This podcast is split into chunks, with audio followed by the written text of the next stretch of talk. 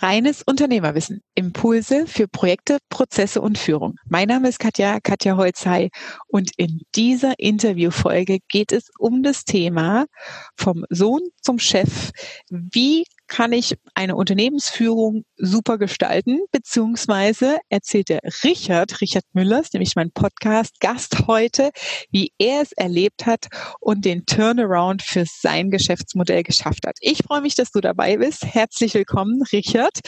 Und du, lieber Zuhörer, bleibst dran und verschaffst dir Freiheit durch reines Unternehmerwissen und los geht's.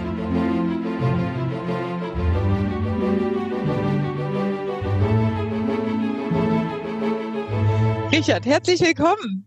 Hallo, danke für die Einladung. Schön, dass wir uns hier wiedersehen. Wir haben uns auf einer Veranstaltung mal länger her kennengelernt und sehen uns jetzt hier weiter. Ich freue mich sehr, ja. ähm, dich heute hier im Interview zu begrüßen. Dankeschön für deine. Zeit und du hast ein mega spannendes Thema mitgebracht. Gerade eben im Vorgespräch habe ich schon gesagt zum Richard, okay, Motorenersatzteile. Ich habe mir hier die Baureihen angeschaut, gleich mal bei Mercedes, ähm, MTU und was du alles auf Lager hast, MAN, äh, unterschiedliche Hersteller. Deutz, MWM, so, äh, Volvo auch. Das ist ja mega Produktpalette. Also bevor wir euch jetzt technisch hier langweilen, gehen wir mal auf die Flugebene des Unternehmertums. Erzähl mal einfach, Richard, was macht deine Firma? Seit wann gibt es die Firma? Holen wir die Zuhörer einfach ab. Äh, ja, was ist euer Geschäftsmodell? Ja, sehr gerne. Also uns gibt es seit 1998 und wir handeln mit Motorenteilen, die entsprechend für verschiedene Hersteller passend sind. Also das sind äh, dann OEM-Teile, also nicht die Originalteile, sondern die, die entsprechend vom Hersteller dafür hergestellt werden. Und wir versuchen gerade für sehr alte Motoren, diese noch am Leben zu halten, wenn der Motorenhersteller dann irgendwann sagt, dass der Lebenszeit oder der Lebenszyklus des Motors eigentlich hinüber wäre, aber dem ähm, entsprechenden Motoreneigner oder Betreiber diese aber weiterhin aktiv halten möchten, dann gucken wir, dass wir die gängigen Verschleißteile immer noch bevorraten und verfügbar halten, damit die Motoren nicht ausgewechselt werden müssen, sondern entsprechend weiterhin im Leben bleiben. Und mhm. da bevorraten wir viel und äh, versuchen da entsprechend dann auch äh, die, die Verfügbarkeit langfristig zu gewährleisten. Mhm. Okay, da muss man jetzt dazu sagen, den Zuhörern, ich weiß, was du meinst, warum holt ihr euch die Ersatzteile auf Lager? Weil wir reden über Industriemotoren. Das heißt, wir reden über Truckmotoren, große Motoren ähm, von, ich sag mal, glaube ich, 8 Liter bis 15, 16 Liter wahrscheinlich auch, ne? Oder noch größer? Habt ihr Schiffmotoren, die größer ja. sind sogar? Okay. Ähm, und da ist es so, dass im B2B-Bereich, im Industriemotorenbereich, die Motoren halt auch als stationäre Anlagen gelten zum Teil, entweder als Notstromaggregat auf Krankenhäusern oder für so einen ähm, Kran zum Beispiel, Betonmischmaschinen, die Nebenabtriebe haben. Und daher ist es ein sehr teures Investitionsgut in diese Anlage, in die die Motoren eingebaut werden. Und deswegen hat der Kunde, also der wirtschaftlich denkt natürlich, der Unternehmer an der Stelle, der so einen Motor hat, ein extrem hohes Interesse, diesen Motor möglichst lange im Lifecycle zu halten. Exakt, genau. Das ist besonders dann, wenn beispielsweise ein Schiff um einen Motor herum gebaut wurde. Also wenn man nicht mal gerade eben auch das. machen kann, den Motor austauschen kann. Und gerade die, die größeren Schiffsmotoren sind dann schon sehr teuer. Und ja. ähm, dann macht es durchaus Sinn, diesen Motor länger zu betreiben und da die entsprechende Ersatzteilversorgung sicherzustellen. Aber in der Tat kapitalintensiv. Und äh, dementsprechend haben wir mittlerweile fast über 7000 verschiedene Artikel an Lager. In der Datenbank sind es fast eine Million und davon bewegen wir im Jahr immer so 30, 40, 50.000 verschiedene Artikel mhm. und ähm, ja, versuchen halt da entsprechend alles von dem kleinen Kupferdichtring über ein Ohrring bis hin zum Kolben, Kurbelwelle und dergleichen alles dem Kunden zur Verfügung zu stellen. Und ja, die sind ja auch immer so, ich, also ich muss jetzt echt aufpassen, liebe Zuhörer an der Stelle, dass ich nicht abdrifte. ich habe das alles vor dem Auge. Ich kann mich erinnern, diese Riesen, vor allem auch die Nockenwellen äh, standen bei uns immer so auf dem Mittagstisch in der Kantine bei den Monteuren. Äh, wir haben ja die Zerspannung gehabt, diese Teile hergestellt. Es sind schon riesige, also bei AMG waren die schon groß, aber im Truck und vor allem im Schiffbau, da sind, ist das nochmal eine ganz, ganz andere Hausnummer. Ja. Absolut. Und die habt also, ihr auf Lager. Krass. Ja, genau. Ja. Also, ich, wie gesagt, ich muss mich jetzt zusammenreißen. Also gebt gerne mal eine Rückmeldung, ob euch das technisch interessiert, hier nicht abzutrifft, weil mich interessiert natürlich, wie, wie, wie funktioniert das alles jetzt in die Zukunft betrachtet mit äh, Green Energy und so weiter, alternative äh, Antrieb, Antrieb, Antriebskonzepte. Ähm, da müsst ihr ja ein bisschen vorausschauen. Ich meine, ihr seid im Aftercycle natürlich, ähm, was, was sind das, so fünf, sechs Jahre oder zehn Jahre sogar rückwärts ja, ab SOP? Genau, normalerweise die ersten drei Jahre hat der Motorenhersteller den Motor immer noch in der Garantie. Ja. Ähm, da ist relativ sicher und problemlos, dass alles verfügbar ist. Dann lassen sie sich normalerweise auf 10 bis 15 Jahre ein, aber je nachdem, wie teuer oder wie groß der Motor ist, ist es dann halt eher länger als kürzer. Und äh, wir haben halt sehr viele Motoren, äh, die teilweise 30, 40, 50 Jahre alt sind. Also den, den ältesten, für den wir Teile geliefert haben, war ein Mercedes-Motor, der war Baujahr 1953. Da waren die Kolbenringe, die wir geliefert haben, Baujahr 72. Also äh, insofern sind das schon sehr alte Teile, die halt auch nicht andauernd gemacht und gefertigt werden. Weißt du, dass genau aus diesem Prinzip heraus mein Patent damals entstanden ist? Das ist echt, also wie gesagt, ich, wir müssen jetzt hier gleich abbrechen. Lass uns mal auf die Unternehmertum-Themen reingehen, Richard. Gerne, gerne. Du hast ja erzählt, ähm, dein Vorgänger, dein Vater, hat damals 1998 die Firma gegründet. Seit 22 Jahren gibt's euch. Und es ist ja im Moment extrem viel im Umbruch. Wir parken sogar mal Corona zur Seite. Ja, das kommt ja nochmal so, ich sage ja immer, das ist so der Kickdown beim AMG, der den ganzen Change, der gerade in der Wirtschaft passiert, nochmal so einen richtig Druck äh, reingibt. Ähm, aber wir sind ja wirtschaftlich gesehen extrem stark im Umbruch, was Koordination, Verfügbarkeit, Geschwindigkeiten angeht, Prozessabläufe und Digitalisierung mal grob genannt. Ähm, und damit einher geht extrem viel auch Geschäftsführungsübergabe. Also bestehende Geschäftsmodelle, die traditionell 10, 20, 30, 40 Jahre zum Teil schon am Markt sind, wo die vorherige Generation etwas aufgebaut hat, wo, und ich nehme das dann oft als wahr oder werde angerufen aus einer Konfliktsituation heraus, weil die jungen Dynamischen dann schon die Zukunft sehen und sehen alles, was verändert werden muss, aber die Alten halten am Alten fest und da braucht es manchmal eine Vermittlung, ähm, zu sagen, wie kann man diesen Veränderungsprozess in der Organisation mit einer Verantwortung auch für viele Mitarbeiter, wie viel habt ihr? 16. 16? Mhm. Nur? Ja. Okay, no, das ist ja easy.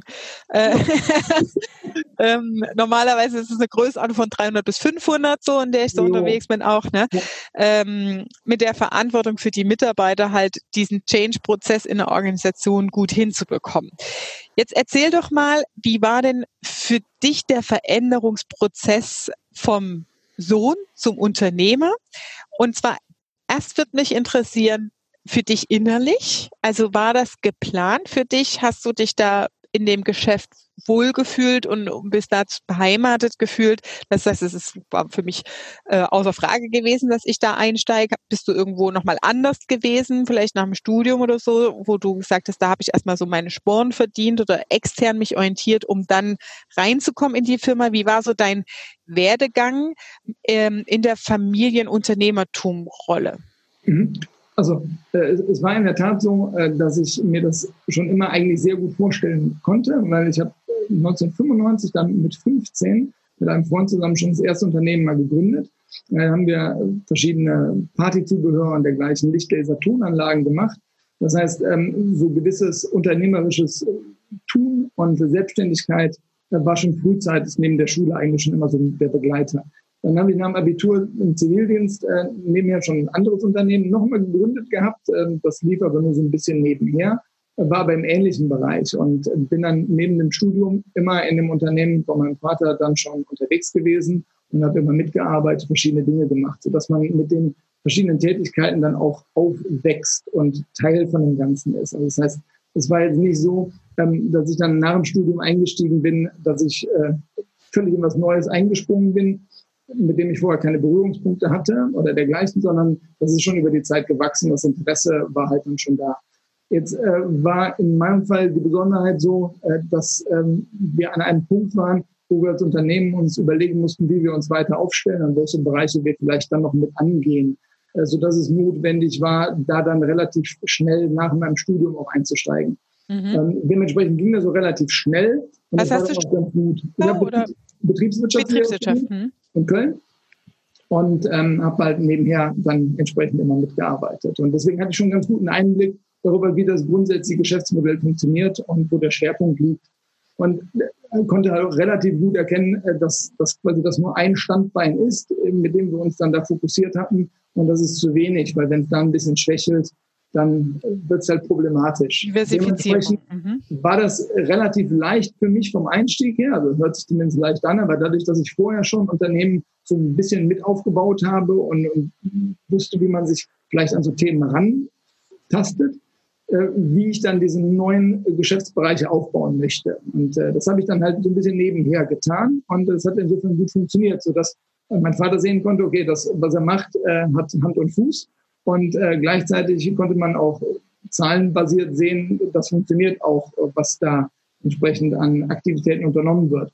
Ähm, sodass wir da insofern eine ganz, guten, ganz gute Situation hatten, ähm, äh, dass das Vertrauen auf beiden Seiten da war, in die entsprechende, ich sag mal, erstmal in Ruhe lassen äh, vom Kernbereich mhm. und äh, das Neue aufbauen und zu sehen, dass das dann auch funktioniert. Also dass wir da nicht diesen, wie du gerade eben gesagt hast, Zwiespalt hatten, irgendwie nur das Neue sehen und das, das bisherige Geschäftsmodell wird vernachlässigt oder nur in die Zukunft gucken. Ähm, weil man braucht ja eine vernünftige Basis, auf der man arbeiten kann, um entsprechend dann auch weiter zu investieren und, und weiterzumachen.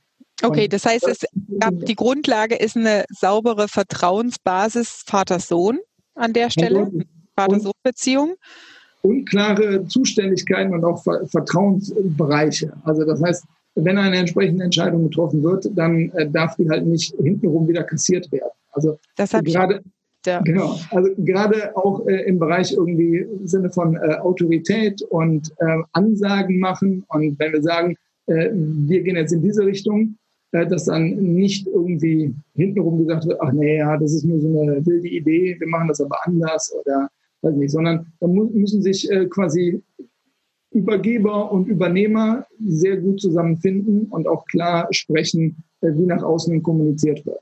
Damit halt nicht immer der Eindruck entsteht, irgendwie, äh, ja, jetzt redet nur der Alte, aber der hat eigentlich nichts mehr zu sagen. Oder jetzt redet nur der Junge, aber der hat auch nichts zu sagen. Also das muss man entsprechend irgendwie klar kommunizieren und äh, auch nach außen hin leben.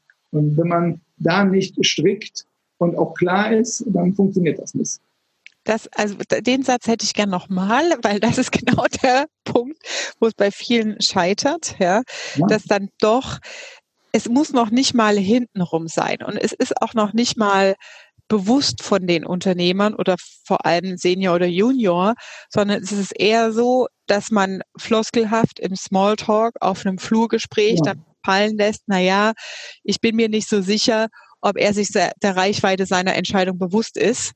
Das ist schon in Frage stellen genug einer zuvor gegangenen Entscheidung, ja, die getroffen wurde vom anderen Part. Und das wirkt gerade, also das darf man echt nicht unterschätzen, gerade in Familienbetrieben, diese Flurfunkgespräche, was dann aus so einem leicht, äh, leicht geäußerte Meinung, die man einfach mal nur so kundtut oder wo man so ein Lüftchen rauslässt, rausgemacht wird am Ende. Ja, weil das äh, ist also deswegen dieser Satz, dass ganz klar nach außen kommuniziert wird und sich strikt daran gehalten wird auf beiden Seiten. Ja, dass man sich gegenseitig den Rücken stärkt und auch sagt, der Richard hat es so entschieden und dann wird es auch seine Richtigkeit haben. Ja, ähm, und okay. das dann eher im Innenverhältnis ausdiskutiert, falls es nochmal Abweichungen gibt. Ne? Eindeutig, eindeutig. Also dafür ist es auch wichtig, das am Anfang klar zu kommunizieren und abzusprechen. Also das gehört, da gehört natürlich auch ein bisschen was dazu. Ne? Also zum einen äh, muss äh, derjenige oder diejenige, die dann reingeht als äh, Nachfolger, auch ähm, das Selbstbewusstsein haben, Entscheidungen zu treffen und im Zweifelsfalle auch äh, damit leben, wenn eine Entscheidung nicht so gut war. Aber gleichzeitig gehört es auch für die äh, vorherige Generation dazu, ähm, äh, auch Verantwortung abzugeben und auch dann zu sagen, okay, äh, ich hätte es vielleicht anders entschieden, ähm, aber das Ergebnis ist in Ordnung. Vielleicht kommt sogar was Besseres bei raus. Man kann es ja häufig nicht absehen. Also wenn man immer nur das macht, was man immer gemacht hat, dann wird man sich ja nicht weiterentwickeln. Das ist, ja, äh, das ist richtig. Wobei das natürlich schwer ist, wenn du als Unternehmer das gegründet hast, ähm, Dinge als Entwicklungswiese abzugeben. Also so wie ihr es gemacht habt, ist es schon auch die beste Variante, ja, dass der Senior das Hauptgeschäft weiter verantwortet und man dem Junior dann ich sage es jetzt mal floskelhaft, eine Spielwiese gibt oder einen neuen Geschäftsbereich aufbauen lässt, der sich dann später in mal rein integriert oder sogar als einzelne GmbH nochmal ausgegründet wird, ähm, aber dass diese Verantwortungsbereiche aus dem Tagesgeschäft nicht sofort übereinander lappen, ne? sondern dass man wirklich erstmal so einen Bereich hat, wo der Senior nicht das Gefühl hat, es ist jetzt geschäftsschädigend, was er sich ausdenkt und dass er so neue Wege, die dann vielleicht auch gegangen werden, sich ähm, er distanziert und aus Sicherheit aus betrachten kann äh, und dem Raum geben kann. Ne? Und dann nach und nach Vertrauen aufzubauen, Verantwortung schrittweise abzugeben. Ja. ja. also wir hatten das glückliche Verhältnis, dass das wirklich sehr zügig funktioniert hat. Und, Was äh, heißt zügig auf der Zeitachse in Jahren? Also es waren keine zwei Jahre, bis ich alles übernommen habe. Okay. Das war, war fix, das hat aber insofern wirklich auch gut funktioniert. Also das ist, wir hatten äh, im, im Vorfeld eine klare Vorstellung davon, wie wir es quasi machen und haben uns auch dran gehalten. Und das hat entsprechend gut funktioniert. Also es gab, gab dann auch immer mal Bestrebungen. Wir waren zu dem Zeitpunkt noch äh, verhältnismäßig klein, also da waren nur fünf Leute, also deswegen ist es von der Führung her äh, überschaubar gewesen. Aber trotzdem gab es dann hier und da immer mal Versuche, so ein bisschen kalt dazwischen zu treiben und zu schauen irgendwie, ähm, ich möchte es aber am liebsten so machen, äh, dann frage ich mal bei beiden nach, äh, dann gucke ich mal, welche Antwort ich bekomme und dann arbeite ich mit der weiter, die mir besser passt. Ja, besser, ja. ja. Das ist, also da muss man halt auch echt aufpassen. Das ist echt gefährlich, so wie du es gerade sagst.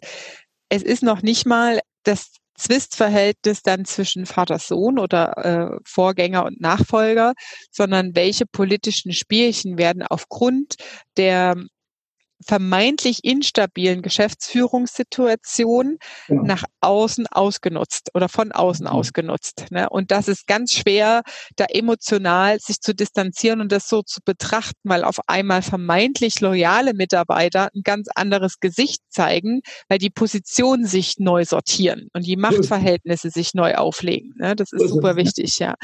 Ähm, okay, das heißt, äh, noch eine abschließende Frage dazu zu der Konstellation bei Vater Sohn und du hast es übernommen in zwei Jahren, und habt einen klaren Fahrplan gehabt. Gab es noch Geschwister, die da im Umfeld mitgespielt haben? Nee, also Geschwister gibt es. Ich habe eine ältere Schwester, mhm. ähm, die aber in, in dem Bereich kein Interesse hatte, da, da mitzuwirken. Okay, das heißt, sie ist auch nicht im Business involviert gewesen. Das ist auch klar definiert gewesen im Vorfeld und ihr wart euch klar, dass du die Firma übernehmen sollst. Genau. Jetzt habt ihr euren Fahrplan so geschmiedet und habt mhm. gesagt, okay, das passt. Du hast deinen Geschäftsbereich gekommen. Den erläuterst du vielleicht gleich noch, was das genau war, was du neu aufgebaut hast. Das heißt, ihr wart euch soweit einig, aber dann muss ja auch die Mannschaft noch mitmachen. Wie war es ja. dann? Ja, das war äh, in der Tat der spannende Punkt, weil dann muss man an der Stelle schauen, wie das funktioniert und äh, ob die mitspielen. Und ähm, ich habe, be bevor ich zugesagt habe, entsprechend das zu übernehmen, ähm, habe ich Gespräche mit den entsprechenden Mitarbeitern alle geführt und habe halt gesagt, dass ich mir das sehr, sehr gut vorstellen könnte. Aber das funktioniert nur, wenn quasi alle die Richtung mitgehen möchten und auch die Notwendigkeit sehen, dass wir uns ein bisschen weiterentwickeln, weil mit dem ähm, bisherigen Basisgeschäftsmodell wird das nicht sonderlich lange gut gehen, sondern besteht entsprechendes Risiko, äh, dass wir möglicherweise dann da äh, ins Straucheln geraten, wenn halt mal ein gewisser Bereich nicht so gut läuft. Das wurde mir dann auch entsprechend zugesagt, also äh, in den Gesprächen. Dran gehalten wurde sich aber nicht wirklich. Also es ging halt eher dann darum, den bequemen Weg zu finden und neue Sachen aufzubauen und neue Sachen weiter zu verfolgen äh, das war dann alles nicht so von Interesse. Und ähm, da wurde dann häufig gegengearbeitet und das war dann schon sehr, sehr, sehr schwierig. Und irgendwann war man dann einfach mit bestimmten Tätigkeiten nur im Innern unterwegs und gar nicht mehr im Außen. Und dann ging es nicht mehr darum, das zu gucken, was möchte der Markt, was möchte der Kunde, sondern dann ging es immer nur darum, wie löst man die Situation intern auf dass das möglichst gut funktioniert und es da quasi keine Gegenbewegung gibt. Und das war unfassbar anstrengend und sehr, sehr nervend, sodass es am Ende dann in gewisser Weise nur einen Schritt dann gab, und zwar äh, frisches Blut reinholen. Das ist aber auch eine schwere Entscheidung. Also was mich interessieren würde, zuerst mal, das ist ja ein Prozess. Das ist ja nicht so, du führst mit allen Mitarbeitern Gesprächen, gehst mit einem guten Gefühl da raus. Mhm. Und dass du am nächsten Tag merkst, ups, die haben mich verarscht, ja, sondern das ist so eher so, aha, da läuft irgendwie was und da wird es gerade schwierig und dann ist es da irgendwie auch schwierig und dann ist es ja ein Prozess von ein paar Wochen, bis bei dir die Lampen überhaupt angehen, dass du merkst so, Momente mal, was läuft hier eigentlich? Was mache ich denn den ganzen Tag? Wie hast du es geschafft, das für dich zu erkennen? Gab es da ein Schlüsselerlebnis vielleicht? Oder wie hast du, wie organisierst du dich oder hast du für jemanden von außen, der dich da berät oder unterstützt? Wie hast du es geschafft, das für dich zu erkennen? Weil das ist ja eine, im Coaching sagt man ja systemisches Thema, was dann aufkommt, ähm, was aber auch gar nichts mit deinem Vater zu tun hat, sondern mhm. mit dem Veränderungsprozess an sich. Wie, was war da der Triggerpunkt für dich, dass du erkannt hast, obla, das ist jetzt genau das Problem, was hier läuft und jetzt muss ich dafür eine Lösung finden? Ja, also es fing in gewisser Weise damit an, ähm, äh, dass, dass ich ja selber noch nicht so viel in der Kundschaft am Anfang unterwegs war. Das heißt, ähm, man lernt die Kunden erst so nach und nach kennen und baut dann auch ein gewisses Vertrauensverhältnis zu den Kunden dann halt auf. Und wenn man dann halt ähm, mal mit denen abends beim Essen zusammensitzt oder so, dann stellen die halt schon mal bestimmte Fragen und äh, sagen dann so, ähm, ist das denn richtig, dass äh, Herr oder Frau XY äh, jetzt mir sowas hier gesagt hat oder das so macht? Ich habe das so verstanden, dass ihr eigentlich in eine ganz andere Richtung wollt und so. Und dann kommen halt bestimmte Dinge raus, wo im Außen Sachen kommuniziert werden, die halt im Innen anders abgesprochen waren. Und ähm, wenn man das Ganze dann halt mal nach der Rückkehr entsprechend kritisch hinterfragt, äh, dann schaut halt jeder so ein bisschen betroffen auf seine Fußspitzen aber ähm, so richtiges Schuldbewusstsein tritt dann nicht ein oder der Wille zur Verbesserung. Und ähm, das, das hat sich dann immer weiter gehäuft, weil natürlich, wenn eine solche Situation dann einmal auftritt, dann ähm, merkt man sich das und, hm. und, und, guckt, äh, wo es vergleichbare Situationen dann halt nochmal gibt. Und ähm, dann fällt einem auf einmal auf, dass es in vielen Situationen dann so ist. Und gerade wenn man dann die Kunden auch mal aktiv fragt, also ähm, ist ja nett, wenn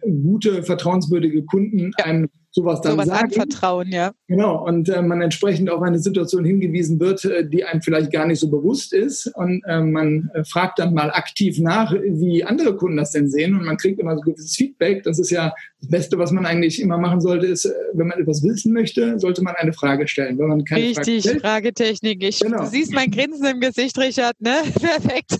ja. Sehr, sehr gut.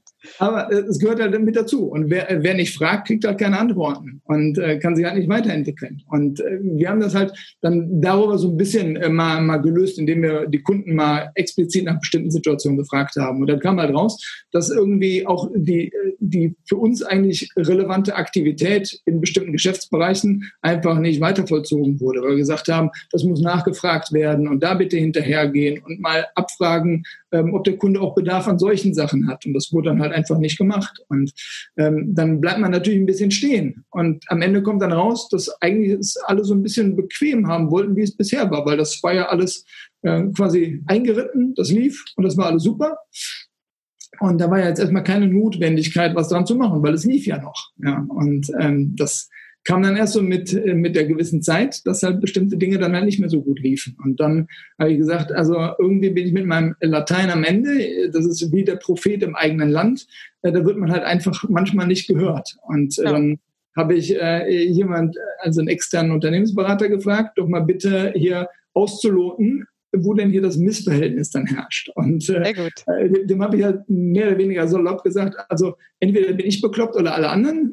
und, und er hat dann gesagt, ja, also es gibt auf jeden Fall ein deutliches Missverhältnis. Und ähm, dann haben wir versucht, das so ein bisschen in Einzelgesprächen entsprechend dann zu lösen. Aber hat sich dann halt über den, den Zeitkorridor herausgestellt, ähm, äh, dass der, die Bereitschaft, ähm, den Wechsel mitzugehen und die Neuausrichtung mitzugehen, äh, bei Leuten, die halt äh, vor mir da waren, nicht so stark ausgeprägt war. Und ähm, dementsprechend äh, muss man dann halt sukzessive schauen, ob es nicht besser ist, dass man sich dann trennt. Und ähm, wie so häufig ist es so, wenn der Arbeitgeber unzufrieden mit dem Arbeitnehmer ist, ist meistens auch der Arbeitnehmer unzufrieden mit dem Arbeitgeber. Und es ist in seltensten Fällen so, dass es quasi nur ähm, eine Einbahnstraße ist. Und mhm. äh, bestes Erlebnis, was ich hatte, ist mit äh, einer, einer Mitarbeiterin, die wir hatten, ähm, wo ich auch einfach festgestellt habe, dass es dann vielleicht einfach nicht passt und auch von der Branche her dann vielleicht auch einfach nicht passt. Und ähm, sie fand das dann am Anfang natürlich nicht gut ähm, und kam dann aber, ich glaube, zwei Jahre später abends mal hier vorbei in der Firma und hat gesagt, sie wollte mir danken für damals, ähm, weil ähm, hätte ihr die Augen geöffnet und sie hat sich danach mal erstmal ähm, orientiert, was sie denn eigentlich machen möchte und hat jetzt die Branche gefunden, wo sie total zufrieden ist und läuft alles super. Und es ist wirklich ist so, gut? als Chef hat man oft so Angst, Kündigung ist was Schlechtes, aber manchmal ähm, ist es notwendig, die Verantwortung zu übernehmen und tut man dem anderen auch was Gutes. Ja, genau so wie du sagst. Ja, das ist äh, toll, dass du dieses Beispiel erzählst, weil ich habe erlebe immer wieder Geschäftsführer, die sehr lange dran festhalten, die wissen, dass das die falsche Besetzung ist und so weiter und einfach aus Angst um schlechten Gewissen und Sozialverantwortung dann diese Konsequenz nicht tragen können. Ähm, aber da auch mal genau wie in dem Beispiel, was du gerade sagst, zu sehen, man ähm, schenkt Freiheit, sich neu zu finden und oftmals ist es dann auch tatsächlich so, dass es auf der Arbeitnehmerseite auch nicht gepasst hat und dieser Anstoß dann eher eine Hilfestellung sogar ist. Ne? Absolut. Okay, super. Tolles Beispiel. Heißt ja auch so oft, ne? Also Fluktuation zu unterbinden heißt Wachstum zu verhindern. Ähm, heißt ja nicht, dass man permanent alles und immer alle austauschen muss, aber man, man stellt halt fest, wie äh, Dr. Dr. Zittelmann ja geschafft, wenn du nicht mehr brennst, dann starte neu. Und ja. das ist häufig halt so, dass einfach viel einfach nur aus Routine gemacht wird und überhaupt gar keine Leidenschaft und Passion mehr da ist. Ja. Und dann ist es vielleicht besser, dann einfach irgendwie was Neues zu starten oder sich zumindest mal irgendwie zu schütteln und wieder auf, auf die Grundpfeiler zu berufen und dann nochmal neu durchzustarten, ähm, aber das ist ja grundsätzlich nichts Schlimmes. Und äh, wir haben ja zum Glück keine Hire-and-Fire-Mentalität oder dergleichen. Und ich, ich weiß auch, dass, dass viele Unternehmer sehr zurückhaltend sind. Äh, war ich dann am Ende auch. Aber manchmal ist es einfach, wenn man feststellt, es passt nicht, dann ist es besser, man trennt sich. Und ähm, gerade bei langjährigen Mitarbeitern ist das häufig so, dass der Unternehmer denkt, der oder die war jetzt 10, 20 Jahre hier, den kriegen wir doch nicht ersetzt oder mit der Kapazität und sonst was. Aber häufig ist es so, dass einfach so viel dann neue Energie freigesetzt wird, dass das eigentlich immer funktioniert. Also ich hatte bisher noch keinen Fall bei uns oder bei anderen, mit denen ich darüber gesprochen habe, ähm, bei denen es dann wirklich so war, dass gesagt hat, um Gottes Willen ist alles zusammengebrochen. Ja, ja, ist so. Weil das sind diese Ineffizienzen, die Geldfresser, ne? die dann halt auch nicht bewusst werden. Und wenn du die Stelle neu besetzt, dann hast du eine ganz andere Möglichkeit.